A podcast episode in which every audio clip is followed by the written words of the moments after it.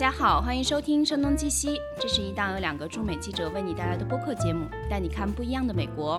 我是张晶，大家可以写邮件联系我们 etwstudio@gmail.com，也可以在微信公众号上找到我们，同样是 etwstudio。在新浪微博上，我们则是声东击西 etw。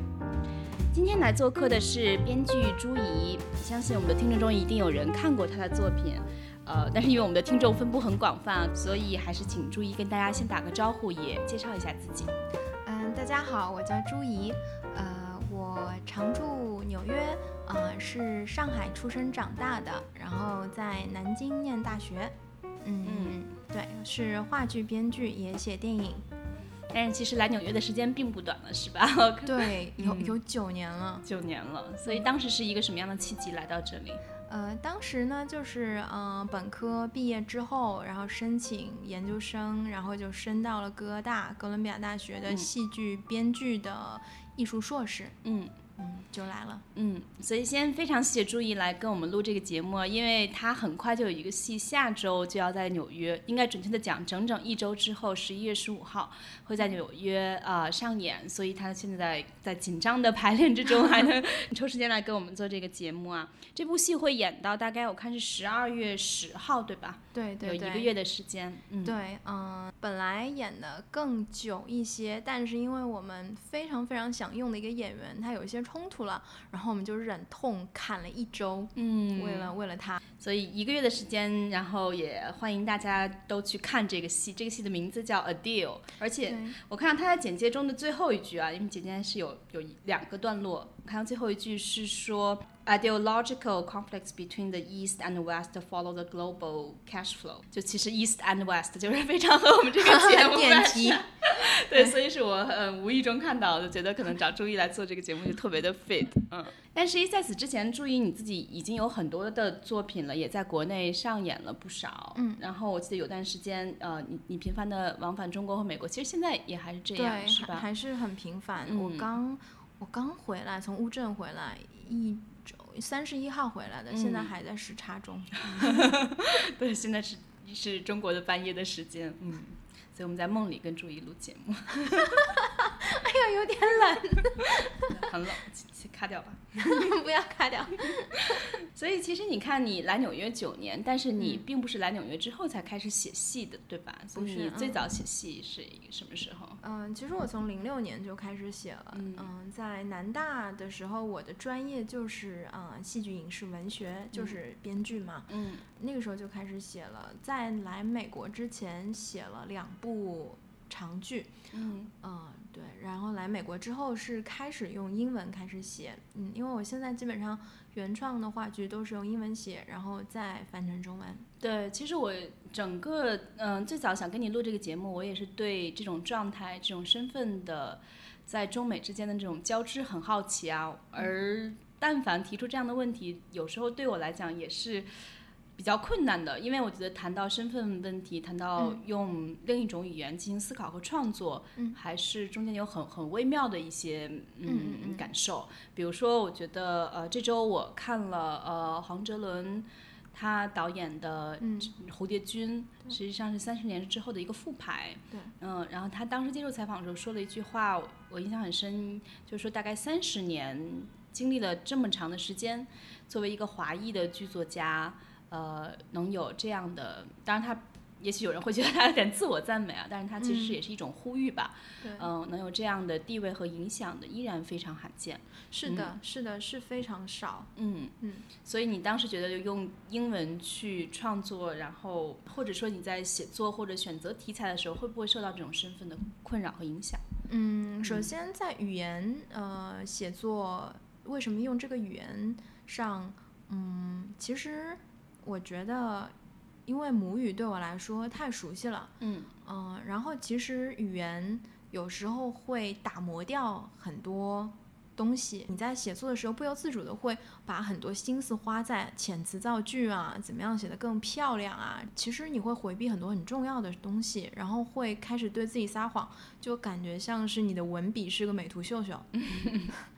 这个比喻很好。然后我觉得，因为我的英语词汇量是有限的，其实我在用另一种我不那么熟悉的语言开始写作的时候，我会放更多的注意力在我究竟想要说什么，我我要表达的东西是什么，然后我会更注意这个故事，更注意我要传递的信息，更注意意象。其实我在一个我没有那么熟悉的语言里，反而变成变得更加诚实。嗯。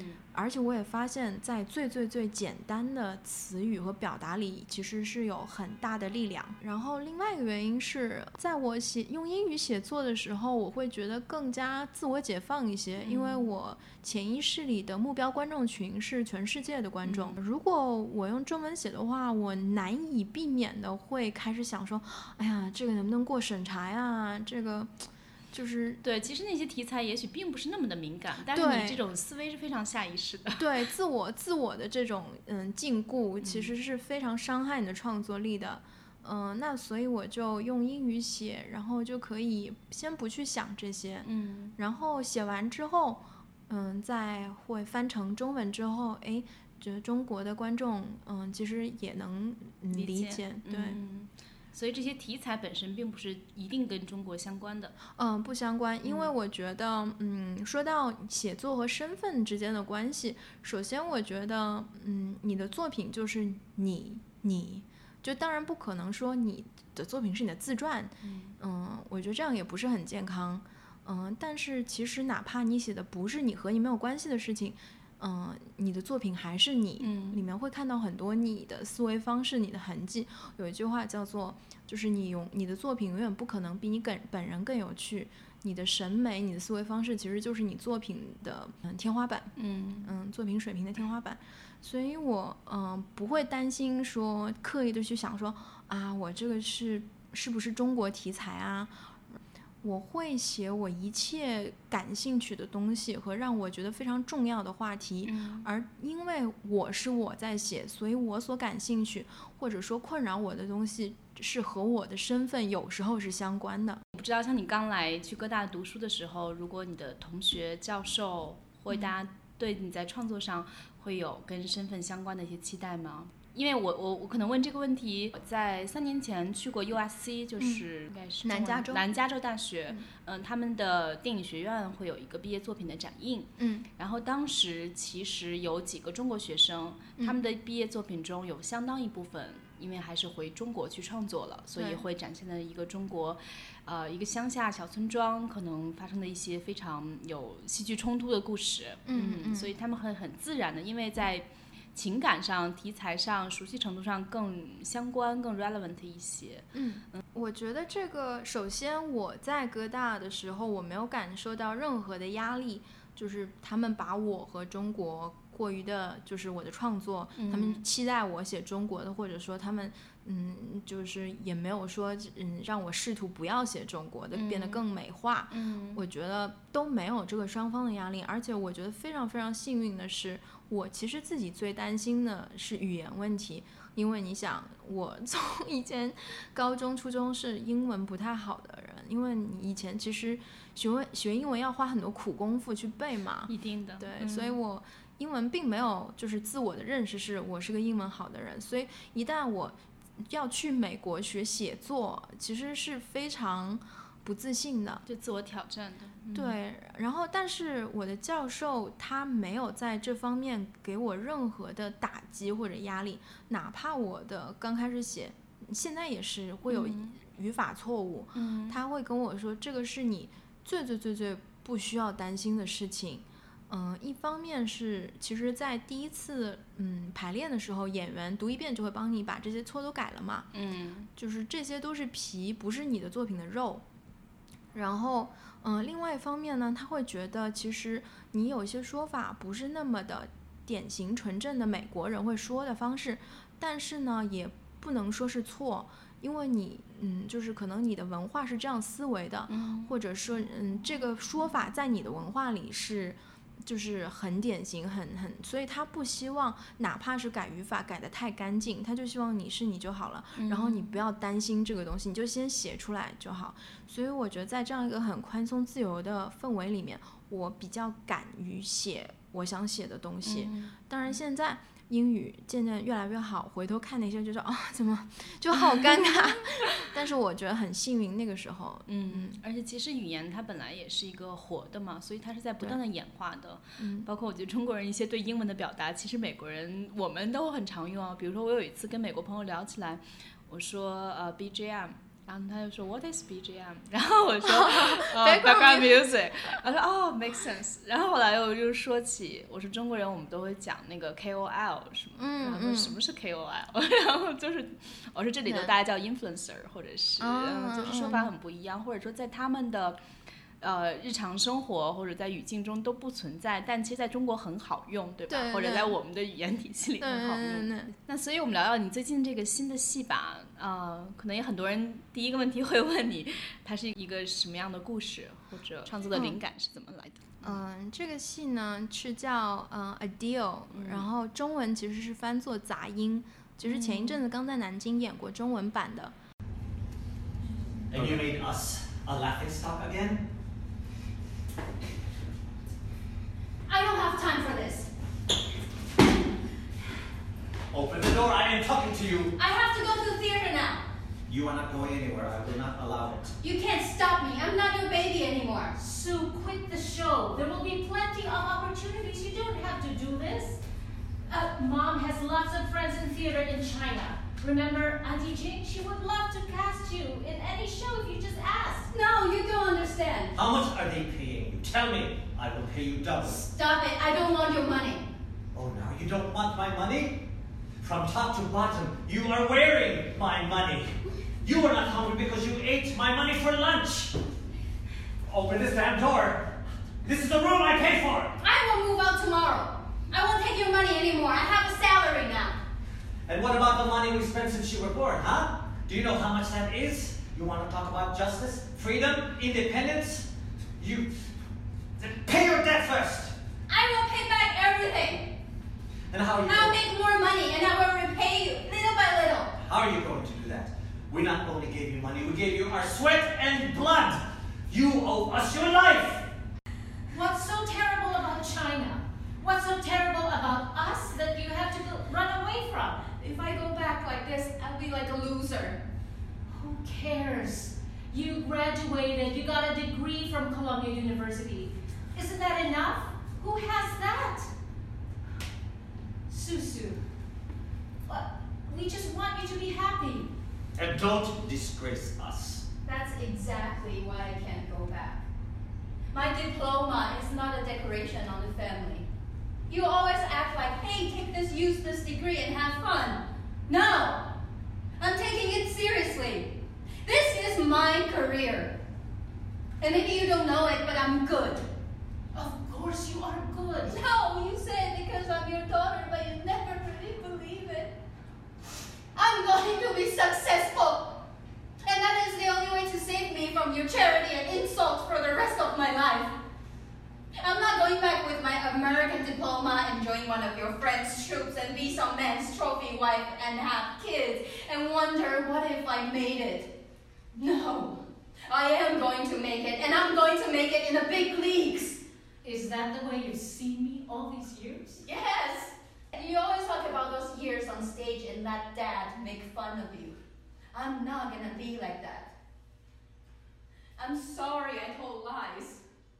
But one day, when I win an Oscar, those people in the audition room will look at young actors. 就是其实剧情梗概呢是说一个新中上产阶级的家庭，中国家庭， 然后嗯，这个李先生、李太太他们嗯很骄傲的给他们独生女嗯创造一个生活，在他们年轻时候只只只连想都不敢想，只能做梦。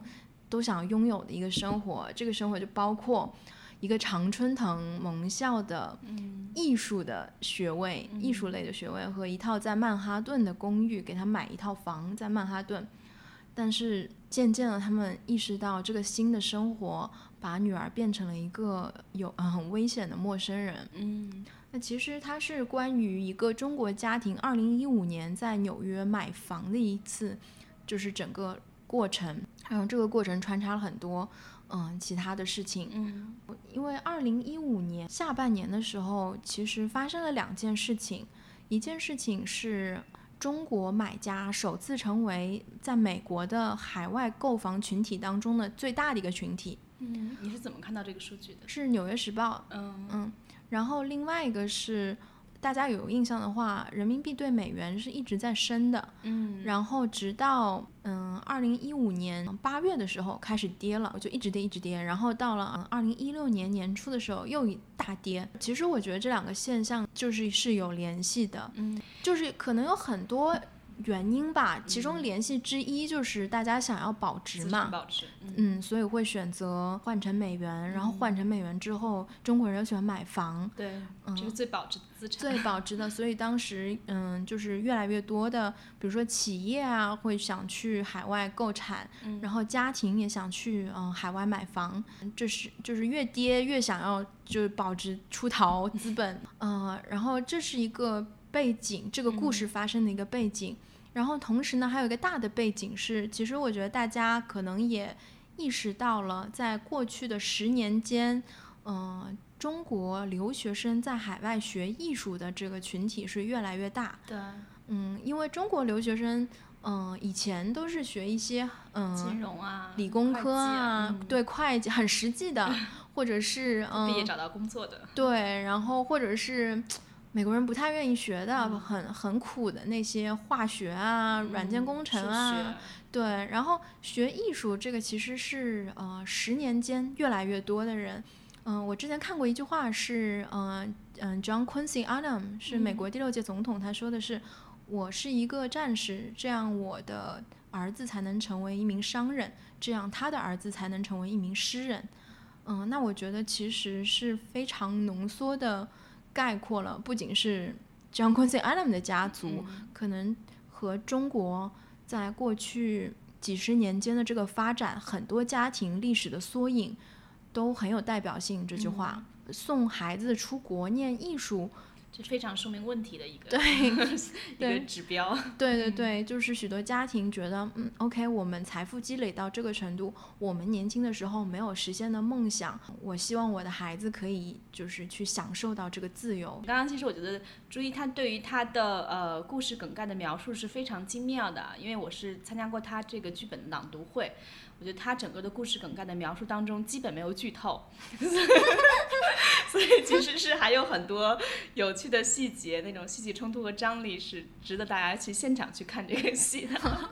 所以关于这个故事的这种细节啊、情节啊，你嗯是完全是自己虚构出来的吗？或者说你有嗯看过一些故事、朋友的经历？呃，不是完全虚构的，因为这个人物主角儿他是一个呃常春藤盟校，他是哥大表演系 MFA 的毕业生，然后那我是哥大编剧系嗯。MFA 的毕业生。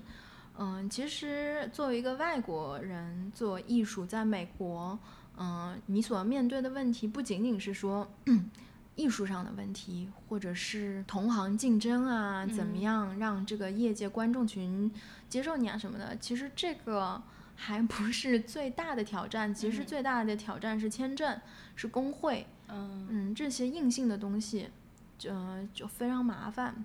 所以这个主人公遇到的一些实嗯际的问题，实际的问题，对对对，这个也是，嗯、我们这个戏的女主角林文艺，她是台湾人，然后她也是，他是哥大表演系 MFA 毕业的，嗯。对，所以他在演自己。对对对对，但他没有像女主角做那么夸张的事情，嗯。对，这个是一个呃自己的亲身的感受激发的。其实我在美国那么多年，我发现一个很奇怪的现象，就是这个世界已经嗯发展的很快了，很多新的事情正在发生，嗯，尤其是在中国、美国之间有很多新的事情，嗯，这个这个新的动态，嗯，在新闻媒体界。然后在政治界、在金融界都被捕捉到了，然后嗯大家都在讨论，但是在剧场和电影界却很滞后。嗯嗯，我会发现在美国看的很多很多话剧，关于只要是关于中国的话剧，它的叙事非常非常单一，对就那么几种。然后说白了那，就是一个是人权问题，工厂女孩儿，嗯，富士康工厂嗯跳楼，嗯，然后再就是嗯《西游记》啊，对，孙悟空被演过多少次了？对，就是这些。然后我就觉得，其实就是就是这个刻板印象让其实是个恶性循环。你剧场一直做这些，让让让大家觉得 OK，关于中国的戏、中国的嗯故事就是这样的故事。然后因为大家有这样的一个刻板印象，然后剧场就觉得说啊，那我们只要做中国的戏就要做这样的戏。嗯、那我觉得是时候谈一些新的故事了。嗯嗯，和当今世界息息相关的一些故事，所以我也不想，因为我觉得，毕竟那些故事还是比较重要的，嗯只是太单一了，是个很大的问题。我只想加一层新的叙事，嗯，然后不要把就是关于中国人或者在美国的中国人，或者是有钱的中国人，这些都变成一个符号的东西。我我希嗯望讲一些人的故事。那你觉得这个造成这个的原因是什么？是因为没有好的中国的创作者对中国的题材、历史背景、现在发生的事情比较了解的人嗯去创作，还是因为可能传统的一些美国的创作者他对于中国的态度就很难更新？我觉得原因有很多很多种。嗯，有比方说，嗯，在能够进入美国，嗯、主流的艺术娱乐界的中国人嗯就好少之又少。嗯然后一旦是呃难得有机会，然后，嗯，我觉得我们国家就会想说文化输出，文化输出就是要展现我们最好的一面。其实是很笨拙的姿态，因为在这个展示过程中，会自己把自己符号化。嗯嗯、你去看我们的很多宣传片，都是京剧啊、脸谱，然后茶叶，然后熊猫。这还是一百年前也是这些对东西。对，就 是难道你希望世界就是把你当旅游纪念品来看吗？嗯，就是其实我觉得大家都有个误区，会觉得嗯异化的东西、奇怪的东西、新鲜的东西是吸引人的。嗯，其实并不是，这个吸引人的时间非常非常短，可能只是瞥一眼，OK 就转开了眼神。其实最真正吸引人的还是人性共通的地方。嗯不是说一定是让你觉得我们是一样的，因为人和人不可能是一样的，而是让人觉得 OK，你也是人，就是我觉得这个才是能够打动人的地方。嗯所以我觉得讲述人的故事是很重要的。另外一个也是，嗯，我觉得美国的作者对中国也不了解吧。嗯，你刚刚从乌镇戏剧节回来，如果啊、就你这种美国对中国的一些观察，或者在戏剧界的反应是一个失语的状态的话，那你比如说不断的往返中国，你看到中国戏剧界有一些什么样的变化吗？因为我在乌镇也没怎么看戏，因为我们一我是去参加那个英国皇家宫廷剧院做的国际编剧工作坊，嗯因为他们其实一个封闭的状态。对，嗯，他们的国际部每过一两年会选一个国家，然后在当地招募一批编剧，然后扶持你去写关于你国家的、你们自己的故事，让你用你当地的自己的语言。嗯，所以我是和十六个中国的编剧一起，嗯嗯，就是做编剧工作坊，嗯然后在乌镇做了一个演出，就是每个人剧本当中的一段，做了一个嗯舞台的朗读会。嗯对，嗯，我是觉得就是就大的而言，中国的戏剧，因为戏剧就是话剧这个东西，其实是一个西式的一个演嗯艺术形式嘛。嗯嗯，这个其实和很多事情，中国的很多事情都是一样，西化的过程和现代化的化的过程几乎是同步的。就是其实我觉得中国的戏剧创作者，其实那么多年来，欧洲和嗯美国，嗯，话剧已经发展了这么多年，我们是在一个很晚开始的时候，但是我们又共同存在在当今的这个世界上。嗯，那平行世界。对，然后嗯，中国的戏剧工作者会很受嗯他们发展到现在的一些成果的吸引，比如说很先锋的、很很就是脱离文本的那种呈现啊什么，嗯，就会呈现一个脱节又很想要嗯国际化，对，很想要和世界同步，就是会一个非常撕裂的状态。嗯嗯，然后我觉得这些年，嗯，大家有在慢慢的调节，在这个想要大跃进西化的戏剧西化的这个，嗯，或者说现代化这个过程中，会慢慢的，就是开始思考说我们要表达的是什么，嗯话剧对于我们而言的意义是什么。那就整体的创作气氛上呢，应该是比以往要活跃很多，是吗？我觉得中国的市场，中国的嗯市场是越来越好，市场里的钱也越来越多。嗯，最重要的是还是大家在这个过程中是以什么样的心态在创嗯作。而且其实刚才我们也聊到了，包括美国和中国这个，大家如果做一个作品、拍一个戏剧或者话剧的话，你的募资的方式也是很不一样的，对吧？对，嗯以我的了解呢，呃大家都说中国的原创话剧不行嘛，嗯，然后说中国的编剧不行什么的。嗯，其实，在我和中国其他的同行交流过程中，以及我在这边的，嗯嗯，编剧的过程中，我觉得很多原因其实背后都是资金的原因，嗯，和嗯制度性的原因，制度性的原因。其嗯实中国，嗯，钱是很多的，这个大家有目共睹。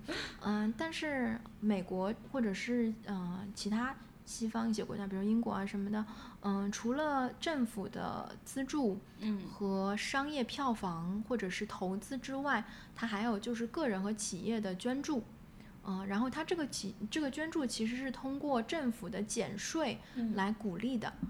嗯，其实这一块钱非常重要，因为它可以使创作者比较自由的去尝试一些东西，嗯包括嗯、呃探讨一些比较深深入严肃的社会话题，嗯，或者说尝试一些嗯不是那么被大众所接受的艺术形式。那中国的话呢，嗯，没有这一块的资金的来源，主要是政府的基金啊什么的，或者是嗯，就是纯商业的。那这就导致两种类型的戏占了主要的市场，嗯一个就是主旋律，嗯，然后如今的样板戏，嗯，没有，其实我觉得那个时候的八个样板戏艺术成就是很很高的，对对对 对，就是主旋律。然后因为你是拿那个嗯、呃政府基金嘛，嗯另外一个呢就是非常非常商业化的，嗯、比如说爆笑、白领、喜剧，对，然后就是那就是好像他们是所谓的解压的那些对解压什么的，因为这些东西其实风险最小，就大家嗯笑笑就过去了。嗯，比较容易过审查，然后也比较容易赚钱，就像快餐一样。嗯嗯，其实我觉得是这种导致了很多创作者他没有安全感，因为你一旦钱这个方面压力太大的话，做任何有风险的尝试在艺术上，你就会有面对很大的后果。这个我觉得也是导致了国内的原创话剧一直是受压抑的一个原因吧。嗯其实以前我记得我稍微小一点的时候，上海涌现出了一批咖啡剧场，然后后来都纷纷关了，因为在国内其实你要演出的话，你要售票的话，这个审查是就是蛮严的。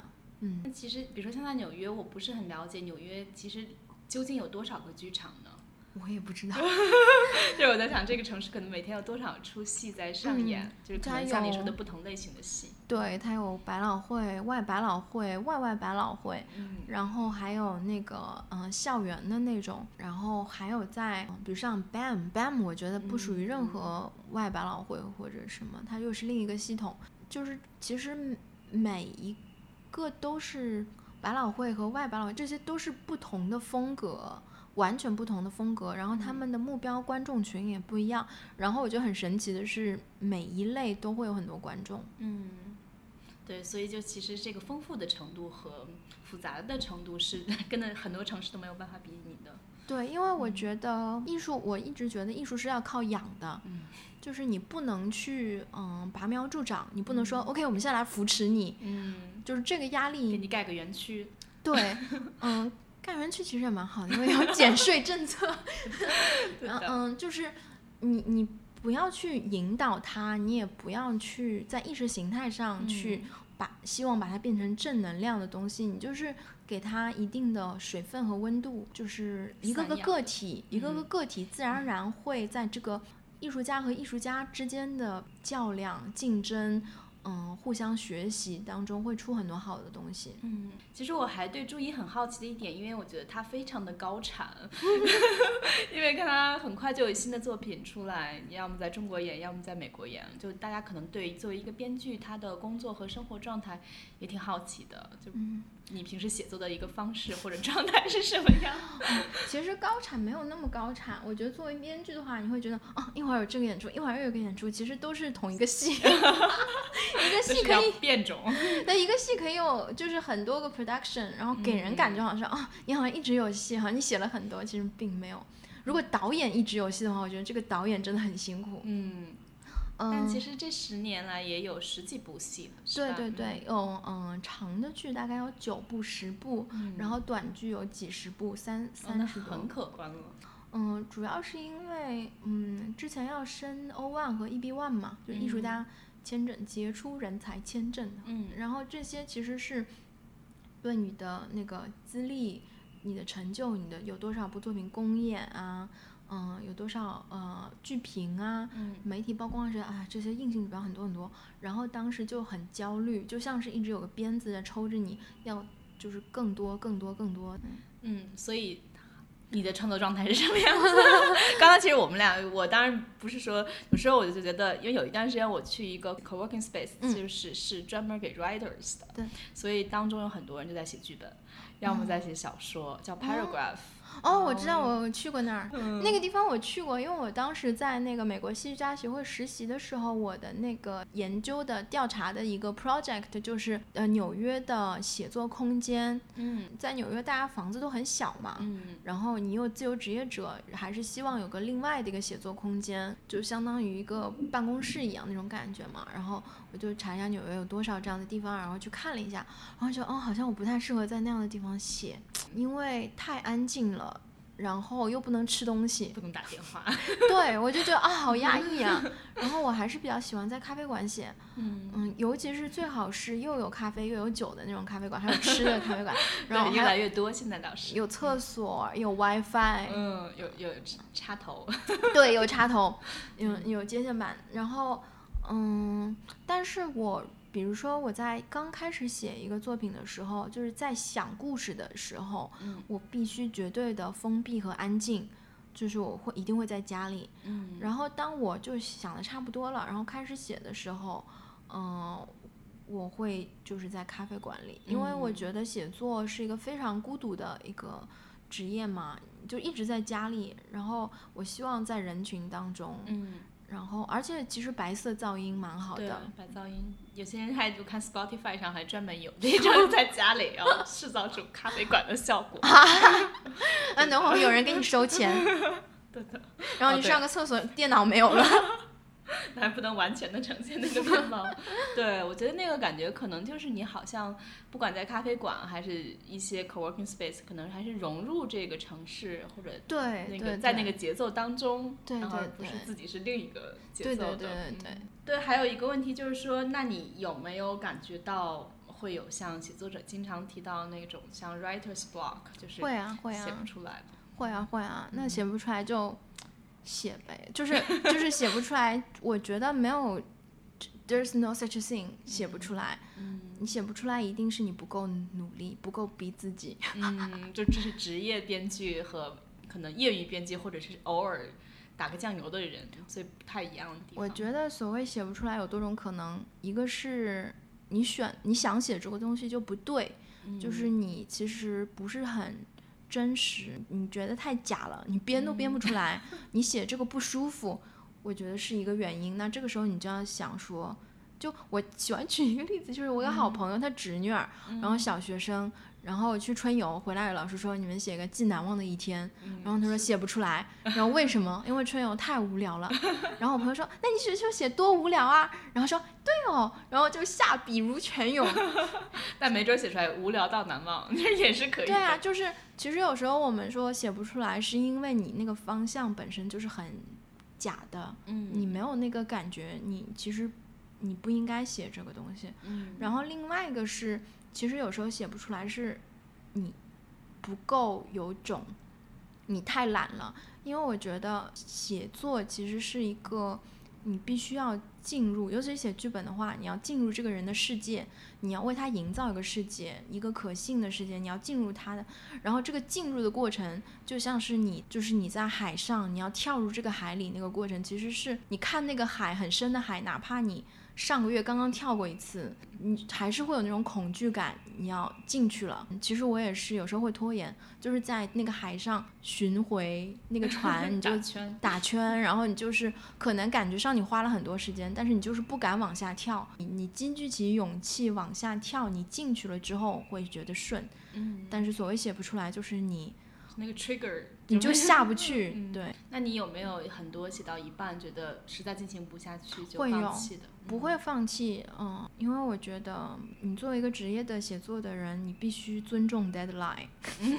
就是我一直觉得说你写不出来，你去死，那种感觉就就是对自己蛮狠的。就是你要就是那么尊重这个 deadline，因为一旦你开了这个头，你就觉得哦无所谓啊，然后就感觉是一个对无法回头的一条对，而且会不断出现这种情况。对然后，嗯，写不出来的话就想啊，然后有时候会去骑个 soul cycle，出 出个汗，或者是就是或者是看看别的东西，嗯，然后可能会有，就很痛苦那个过程，因为其实，在那个过程中你什么都没有产出，但是你的大脑是高速运转，你不断在吸收信新的信息，然后你是你后台一直在想说这个怎么弄怎么弄，嗯对，而且其实我觉得不光是刚刚你提到这些，还有比如说你现在做很多事情很难专注精力，对吧？对你的 social media 你看会儿手机，然后有什么戏要上，我要跟朋友 catch up 一下什么的，然后我都不知道。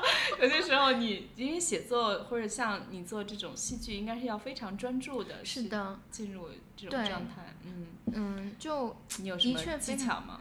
就那我手机上的微博就是删了装，装了删，我感觉要赶稿了啊、删了，哎，感觉真的是删了之后，你精神状态会好很多。因为其实有时候你并不需要，但是你手就几秒钟的空白，你就会拿起手机就点开那个，嗯，然后一旦点开，你就好好嗯，就是半个小时在里面了，然后等你回过神来，就已经很久过去了，然后就感觉整个人都陷进去了，然后。好像有一个数据是说，人受到这种外来世界干扰的平均时间是三点一分钟。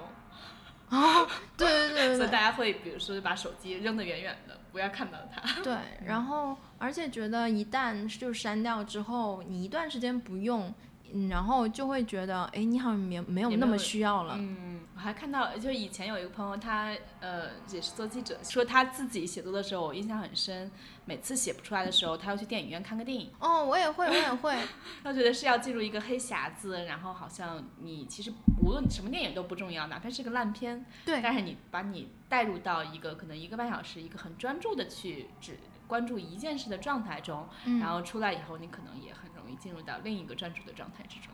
呃，我是在我写不出来的时候，因为我觉得其实这个时候你的思维已经进入了一个定式里面，嗯然后我需要的是帮我跳出那个定式，嗯任何东西能帮我跳出那个定定定式，嗯、都很有帮助。所以这个嗯时候我会看一些，嗯、我很尊尊敬的作家的作品，嗯，比如然呢？嗯、比如说，嗯、有个编剧叫 Chuck Me，有个剧作家，是我，他是我其实哥大的教授，嗯。然后我非常非常喜欢他的作品，他的作品很诗意，其实大家都可以看到，在他网站上，因为他的一生是受一个嗯好朋友，一个很有钱的好朋友的资助，所以他把他所有的剧本都免费公开的贴在网上，哦。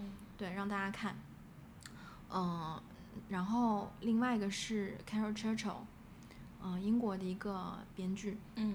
嗯，就是或者就是不止这些啦，就是其他任何就是就是只要我觉得他们的作品是好的，我喜欢的，然后我看了之后，嗯，哪怕有时候看几页之后，我就就觉得啊，就是原来这个世界那么广阔，原来可以这样写，对我也有这种感觉，你就看到写的好的人，你就觉得都还想继续写下去。嗯嗯是会有这种鼓励的。嗯，对，就是感觉像是说你在一个封闭的房间里待久了，然后这个时候你打开一扇窗，然后看说哇，外面还有一片原野，然后这个房间不是那么封闭。嗯或者你看一个很烂的人，就觉得好像说哦，旁边那间屋子比我之前更压抑。嗯，然后另一个问题就是想问，比如说像朱怡写过这么多戏了，那你有时候怎么看待比如别人的批评和赞美？比就是你会很关注呃、嗯观众的反馈吗？我不会，我不太喜欢，嗯，我会去搜所有的剧评和评论，嗯但是我完全不会把他们放在心上，我只是出于好奇，因为我很喜欢看不同的人是怎么样思维和嗯谈话的，嗯。但是我不会把任何他们对我戏的评价，好的坏的，嗯、当回事或者 take personally，嗯，因。为我觉得，嗯，大部分的评论，它看上去是在说你这个戏，其实一切都是在关于我我我我我我我，对，exactly，就是关于他他触动了他哪一点？嗯，对他看过的其他的戏，他的世界观，他的审美，他见过的名人，就是都是这些。我觉得跟我关系不大，嗯而且有些人给你戏的好评或者差评，其实它是出于一个，如果我来写这个戏，如果我来做这个戏会怎么样？但是它不是你的戏啊，它是我的戏，嗯，就很 personal 的嘛。其实有时候艺术不是说好和坏，而是就是是你还是我，嗯嗯，然后我不是很喜就是期待说我的戏被广大人民群众所喜爱，嗯，我觉得只希望我的戏被嗯，就是一部分人和我很很有共鸣的人，我我我比较重视重视的人，能够 get 到一些点，我觉得就嗯足够了。嗯，那有没有过就比如说谁的反馈或者一些想法，然后启发了你，呃嗯你以后在创作的时候就会想到这一点？会，我觉得会，嗯，因为毕竟戏剧嘛，还是一个给其他人看的一个，就是给观众大众看的艺术。对，这个才完成嘛，这个闭环。对对对对，嗯我觉得很有意思，因为嗯，这也是我选择写写剧本而不是小说诗歌的原因。嗯，就是你一个小说你写完可以说就是完成了，但是戏剧的话，其实一定是要和演员、导演、其他艺术家。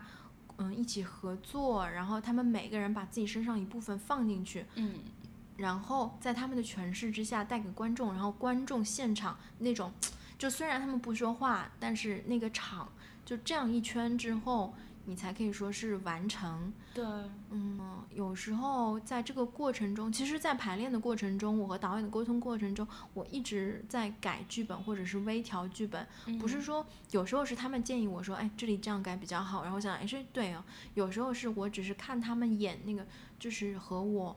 嗯，写的时候其实脑海中的呈现的效果非常不一样，我才会意识到说，哦，原来这里应该这样调整。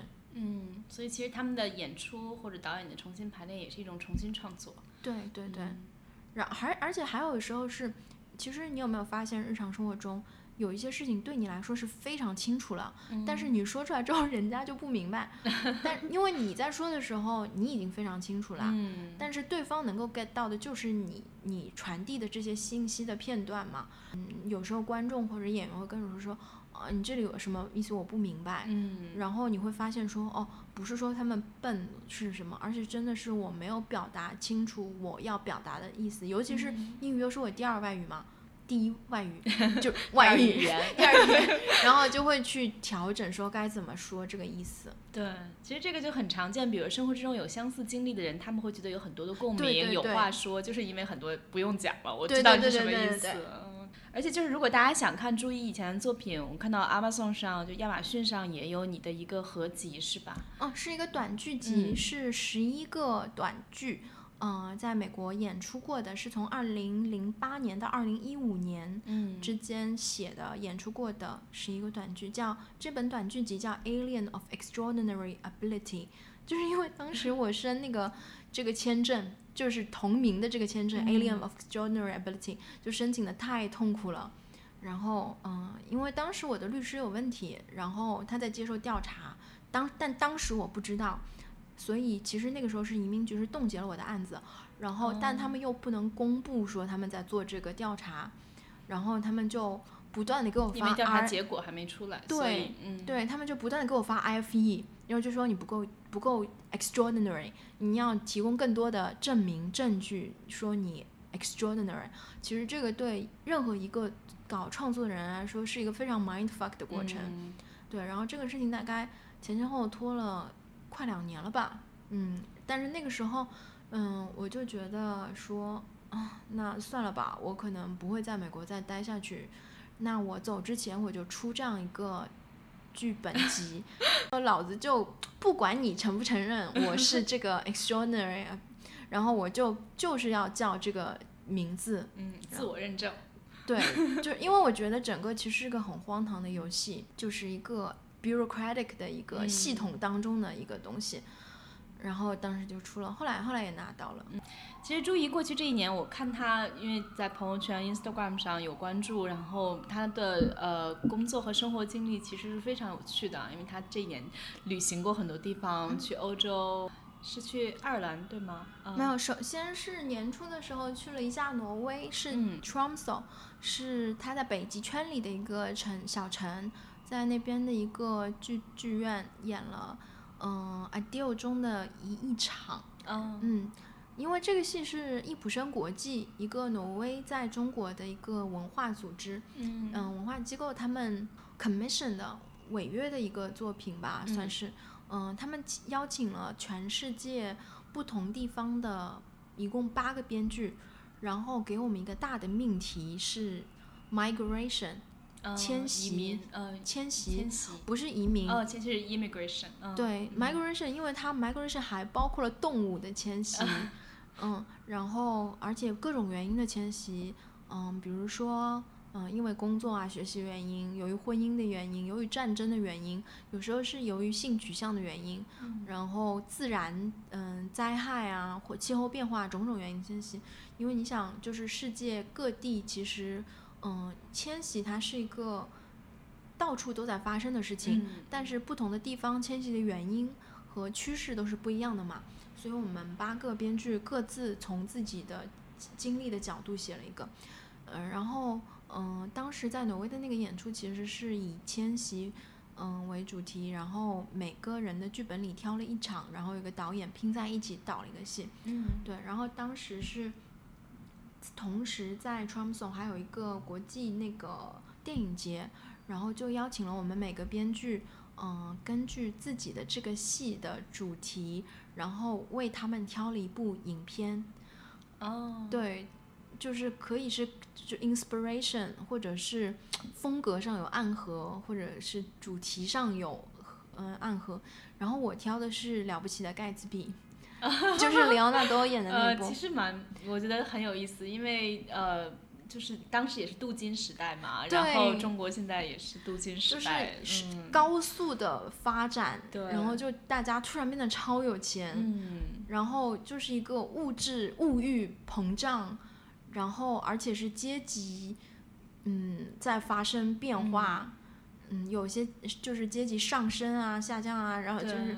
其实故事也是关于，就是逝去的青春时代的爱人，永远要加上这一笔。对，然后还有就是那种野心，就灼烧的野心。对对对，我记得欧以文当时后来最后那一本关于中国的书，就应该是叫《The The Ambition of Chasing》，就是大概是追逐，就是中文翻译成野心时代还是什么？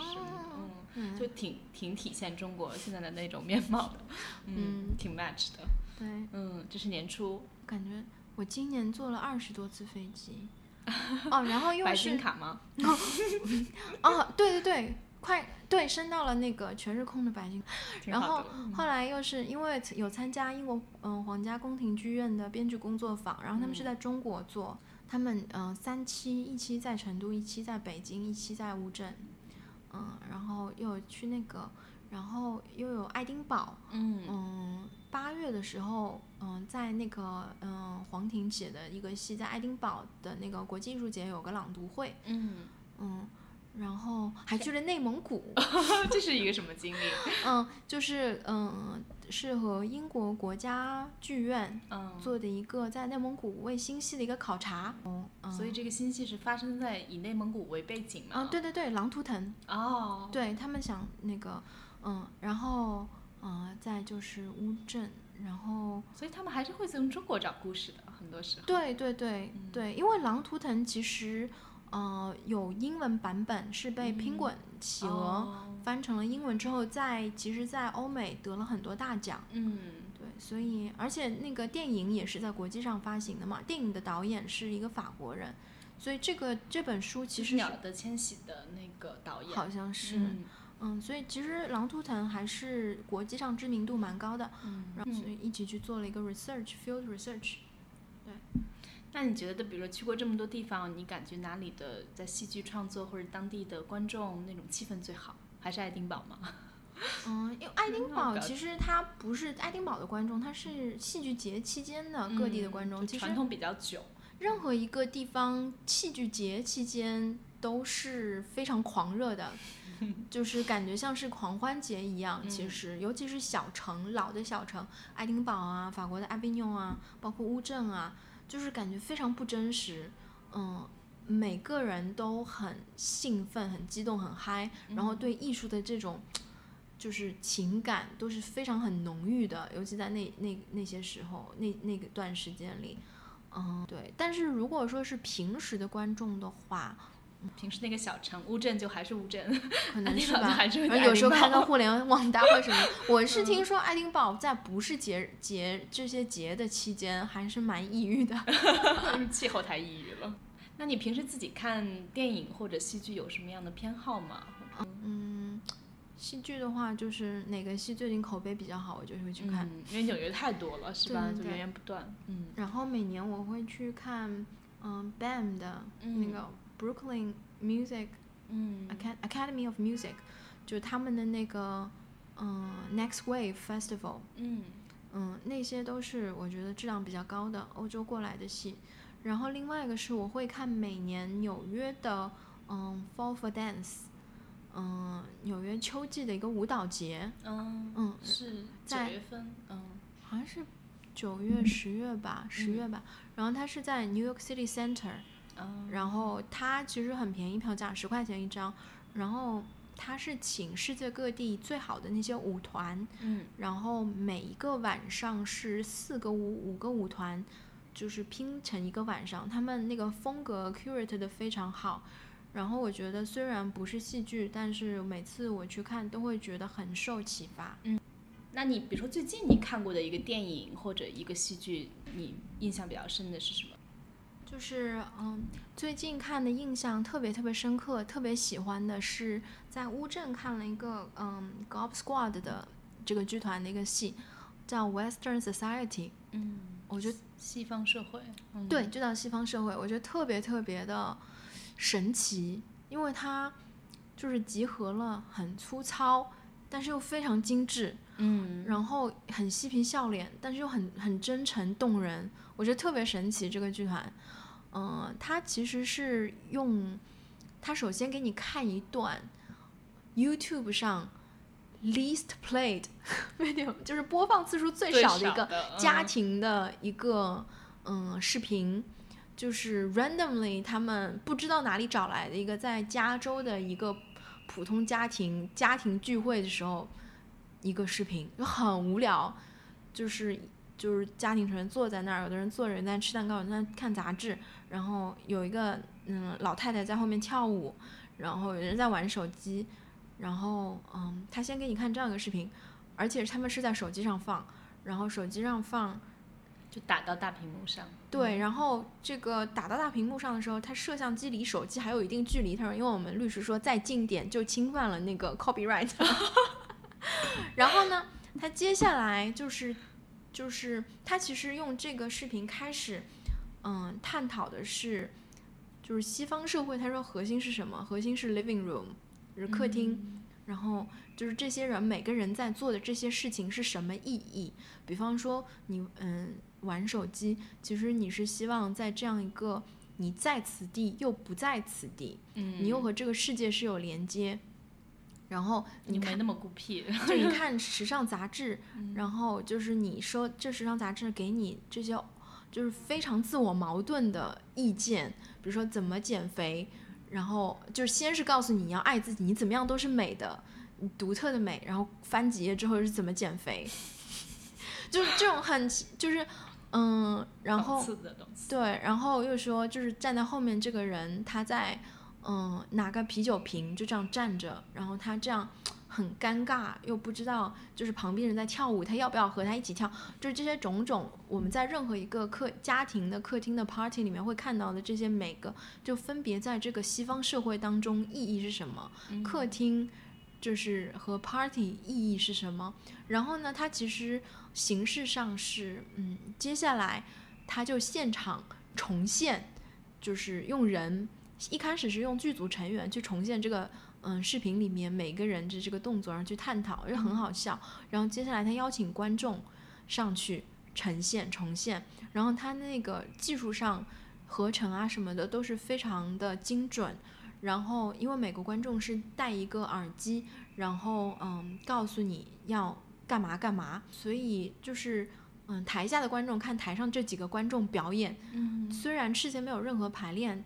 但是这种粗糙感当中很动人，就特特别特别有意思。对，因为其实他点破了这些问题，有时候就是我们在生活中不经意思考的。对对对。只不过我们没有把它摆到台面上去说，但是他把它拿出来去讲了。对对。特别，你这种描述就让我想起上那种呃艺术课、艺术史课上，老师就比如拉出一幅呃油画，然后当中因为面孔很多，然后去讲每一个人背后可能隐藏一个什么样的故事。而且它其实还是有很多政治意义的，嗯，因为西方社会，嗯嗯，所谓西方社会，嗯，貌似是全世界的人都想要进入的社会，他们的生活标准，嗯。成为了全世界主流的生活标准，然后这个去在这个基础上去分析说这个内涵到底是什么，是怎样建立了这样一个大家的观念，嗯，但是用很喜剧的方式，还有趣的就是。我觉得这个其实就提到了刚才你讲到的那一点，他跟观众是有一种很微妙的一种互动，嗯，然后就会让你可能离开剧场之后不断的回想，包括你还能把它这么细致完整的重述出来，嗯，好，到了广告环节了，我要拿出来，欢迎大家在下周可以去看朱怡的这个新戏《A Deal》，我们也会在听众中选出两位，为赠大家赠送呃这次演出的戏票。嗯，那注意告诉大家这个演出地点是在哪里吧。哦，是在纽约的 Urban Stages 这个剧院，是个外百老汇剧院。然后它的地址是在三十街的呃第七和第八大道之间。嗯，交通非常方便。呃，然后大家买票的话，可以到剧院的网站上。呃，剧院的网站就是 Urban Stages。点 com，这就是他们的网站名。好的，我们也会在节目的 show notes 中把这个网址放出来，然后大家有兴趣去看这个戏的，可以通过这个网站去买票。呃，这部戏会在十一月十五号到十二月十号期间上映。它的演出的 schedule 是周一周三周四周五的晚上七点半，和周六的晚上八点半。八点啊，八点。呃，这个 Madness 就是呃是下午场对吧？嗯，还同时有下午场是在呃周六和周日的下午三点。好的，谢谢大家收听声东击西，呃，也欢迎你们写 email 给我们 etwstudio@gmail.com，在新浪微博上我们是声东击西 etw，也谢谢朱怡，我们希望有机会看到更多她有意思的戏。谢谢，嗯。